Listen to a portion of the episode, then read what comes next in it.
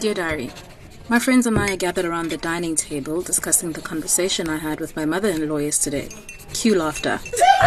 the stuff that comes out of that woman's mouth is so ridiculous and so offensive that all you can do is just laugh. Getting angry has become pointless.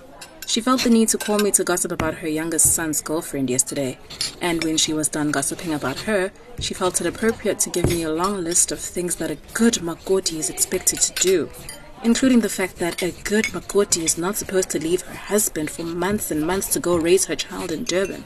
Long story short, what she was attempting to say is, you should have stayed here with me and raised the baby with me, your mother in law.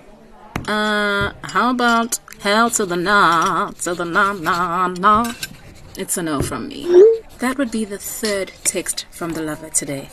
I've become really good at this game called I'm ignoring you, and he hates being ignored.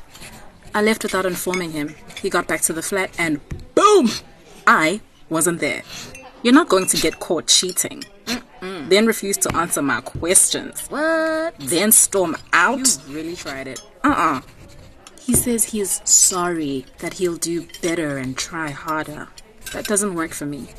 He's been transferred to Durban for six months and we're supposed to meet next week since I'm also heading there. It should be exciting that we'll be in the same city, and for a moment I was excited until I did my research today.